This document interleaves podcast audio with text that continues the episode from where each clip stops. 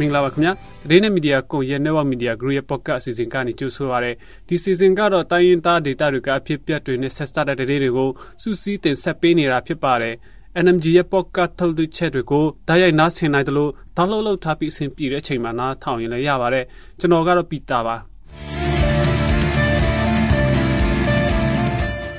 ခုတင်ဆက်ပေးမယ့်သတင်းတွေကတော့ NUG မှာပါဝင်တဲ့တိုင်းရင်းသားလူမျိုးတွေအနေနဲ့ ကိုယ့်ရဲ့လူမျိုးရေးကိုပဲဥတီပြီးရှေ့ရှုလို့ဆောင်နေတာမျိုးမဟုတ်ပဲအားလုံးကိုလွှမ်းခြုံတဲ့တနိုင်ငံလုံးအရေးကိုလှုပ်ဆောင်နိုင်ဖို့အထူးလိုအပ်တယ်လို့ NUG ရဲ့တမ်ဒဒူဝါလရှိလာကပြောဆိုလိုက်ပါတယ်။ KNU တပ်မှ9နယ်မြေထဲမှာနှစ်ပေါင်း30နီးပါးတပ်ဆွဲထားတဲ့စစ်ကောင်စီတပ်ရဲ့မော်ဖူးတပ်စခန်းကစစ်သားတွေဟာစခန်းကိုစုခွာထွက်သွားတယ်လို့ KNU မူတရခရိုင်ကထုတ်ပြန်ပါတယ်။အေယာဝတီတိုင်းပသိမ်မြို့နယ်6တာကန်းချင်းမြို့ဒေသအတွင်းက ရွာတရွာကိုစစ်ကောင်စီကဖျက်သိမ်းလိုက်တဲ့အတွက်လူနေရာနီးပါးအိုးမဲ့အိမ်မဲ့ဖြစ်သွားတယ်လို့ရွာသားတွေကပြောရတယ်။ဗိတ်မြို့မှာဘုံပေါက်ကွဲမှုတစ်ခုဖြစ်ပွားခဲ့ရာကအနီးအနားမှာရှိတဲ့အမျိုးသားတဦးတေဆုံးခဲ့ပြီးအမျိုးသမီးတဦးလည်းထိခိုက်ဒဏ်ရာရသွားတယ်လို့မြို့ခံတွေကပြောရတယ်။ဒီပြပို့ချက်ထဲမှာတော့စစ်ကောင်စီရဲ့ပြည်သူ့စစ်မှုထမ်းဥပဒေကနေရုံထမ်းနိုင်အောင်ကူညီဆောင်ရွက်ပေးမယ်လို့ဒီမိုကရေစီနဲ့လူ့အခွင့်အရေးတက်ကြွဆောင်ရွက်နေတဲ့ဖွဲ့စည်းတွေကပြောဆိုလိုက်တဲ့အကြောင်းကိုကြားကြရမှာပါ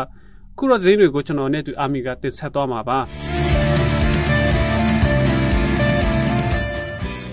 မျိုးသားညီညွတ်ရေးအစိုးရ NUG မှာပါဝင်တဲ့တိုင်းသားလူမျိုးတွေအနေနဲ့ကိုယ့်ရဲ့လူမျိုးရေးကိုပဲဥတီပြီးရှေ့ရှုလှုပ်ဆောင်တာမျိုးမဟုတ်ပဲအားလုံးကိုလွှမ်းခြုံတဲ့တနိုင်ငံလုံးအရေးကိုလှုပ်ဆောင်ဖို့အထူးလိုအပ်တယ်လို့ NUG ရဲ့ယာယီသမ္မတဒူဝါလက်ရှိလာပြောပါရယ်ဖေဖော်ဝါရီလ29ရက်နေ့ဒီနေ့မှာပြုလုပ်တဲ့အမျိုးသားညီညွတ်ရေးအစိုးရ NUG ရဲ့ရှင်မင်းဆောင်2024အစိုးရအဖွဲ့အစည်းအဝေးမှာ NUG ရဲ့ယာယီသမ္မတ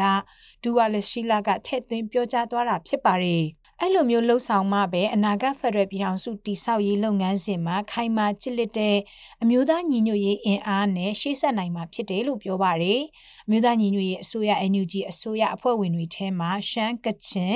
ကရင်ဂရနီမွန်ဗမာတအန်းချင်းစတဲ့တိုင်းသားလူမျိုးတွေပါဝင်ပါတယ်အမျိုးသားညီညွတ်ရေးအစိုးရရဲ့ရည်မှန်းချက်ကစစ်အာဏာရှင်စနစ်ချုပ်ငြိမ်းရေးတခုတည်းမဟုတ်ပဲ Federal Democracy ပြည်ထောင်စုနိုင်ငံသစ်တည်ဆောက်ဖို့ဖြစ်တဲ့အတွက်ကြစ်လက်ခိုင်မာတဲ့အမျိုးသားညီညွတ်ရေးကိုလုံခြားရမှာဖြစ်တယ်လို့ NUG ရဲ့ယာယီသမ္မတကပြောပါတယ်တစ်ဖက်မှာလည်း NUG အနေနဲ့မြေပြင်ကတော်လှန်ရေးအင်အားစုတွေနဲ့နိုင်ငံရေးအရာပို့ပြီးတော့အစည်းကပ်အောင်ဆက်လက်စ조사ဖို့လိုအပ်နေတယ်လို့ဆိုပါတယ်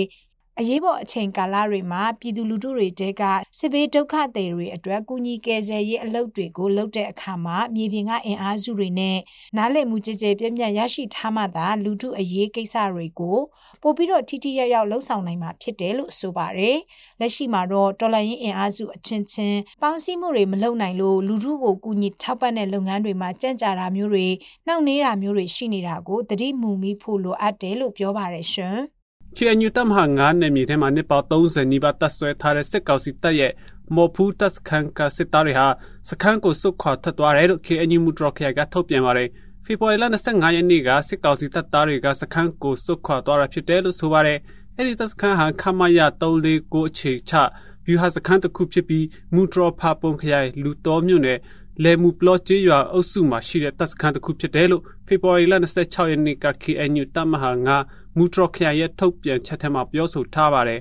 ။ KNU တပ်မဟာ9မှာရှိတဲ့စစ်ကောင်စီရဲ့ရှိတဲ့စခန်းတွေကို KNL တပ်မဟာ9လက်အောက်ခံတပ်တွေရဲ့ နှစ်စဉ်ရက်ဆက်ပဲပေါင်းစုံကနေဝိုင်းဝန်းတိုက်ခိုက်ပိတ်ဆို့မှုကြောင့်စစ်သားတွေဟာစခန်းကိုစွန့်ခွာထွက်သွားကြတယ်လို့ပြောရတယ်။လက်ရှိမှာမော်ဖူးတပ်စခန်းကနေစွန့်ခွာသွားတဲ့စစ်ကောင်စီတပ်သားတွေဟာလူတော်မြို့နယ်ဖလိတ်ခိုကျေးရွာအုပ်စုထဲကကုခိုတပ်စခန်းကိုဆုတ်ခွာသွားတယ်လို့ KNU မူထရဖပုံခရိုင်ကဆိုပါတယ်။စစ်ကောင်စီရဲ့မော်ဖူးတပ်စခန်းဟာအရင် KNU ရဲ့ဗဟိုဌာနချုပ်မာနယ်ပလော့ကျသွားပြီးနောက်နှစ်အကြာ1990ခုနှစ်ကတည်းကစစ်တပ်ကလာရောက်တပ်ဆွဲထားတဲ့ဗျူဟာစတပ်စခန်းတစ်ခုဖြစ်တယ်လို့ KNU မူတရဖပုံခရိုင်ကပြောပါရယ်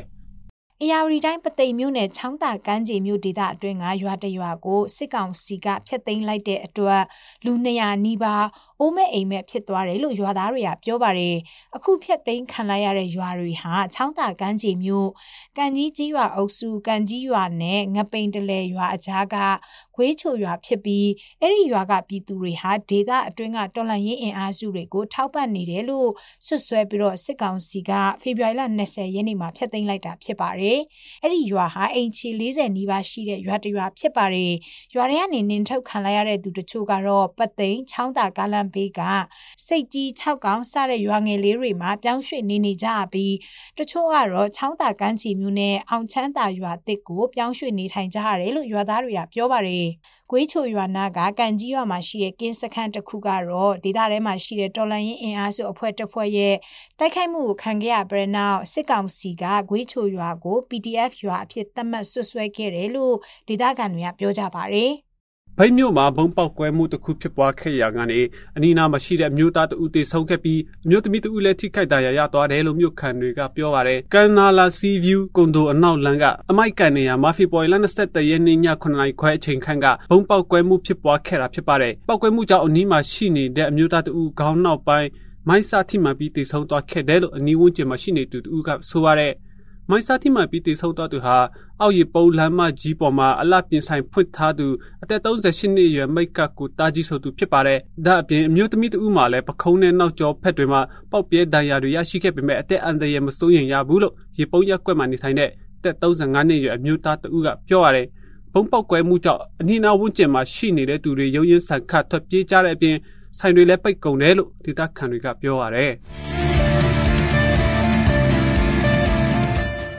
တော့ဒေးပေပို့ချက်ကိုကြားကြရမှာပါစစ်ကောင်စီရဲ့ပြည်သူစစ်မှုထမ်းဥပဒေတိုင်းပြည်သူတွေနဲ့ငြိမ်ခံနေရတဲ့အခြေအနေကနေရုံထွက်နိုင်အောင်ကူညီဆောင်ရွက်ပေးမယ်လို့ဒီမိုကရေစီအရေးနဲ့လူအခွင့်အရေးတက်ကြွဆောင်ရွက်နေတဲ့အဖွဲ့အစည်းတွေကပြောဆိုလိုက်ပါတယ်။သတင်းပြည့်စုံကိုတော့ကျွန်တော်ကပဲဆက်ပြီးတင်ဆက်ပေးမှာဖြစ်ပါတယ်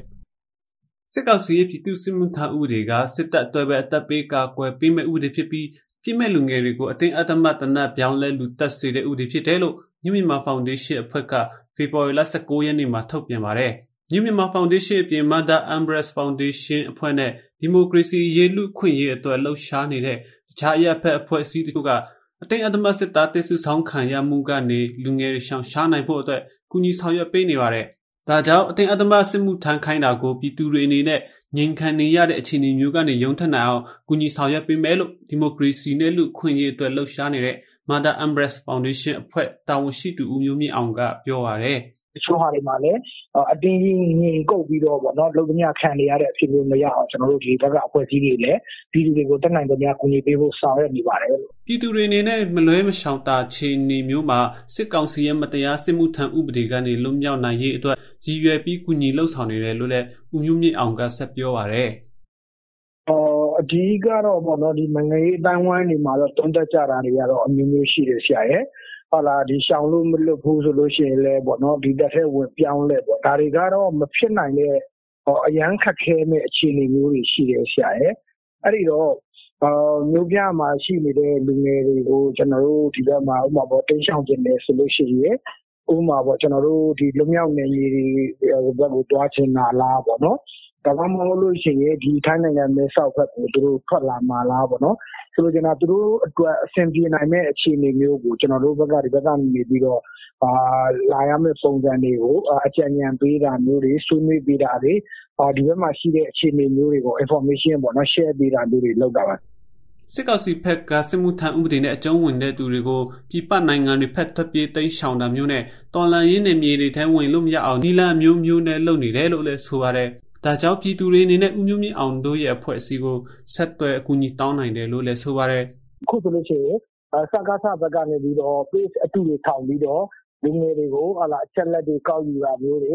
အာဖန်ဆီးနေတာမျိုးတွေရှိတယ်ပေါ့နော်။အဲ့လိုမျိုးမဖြစ်အောင်လို့အာဘယ်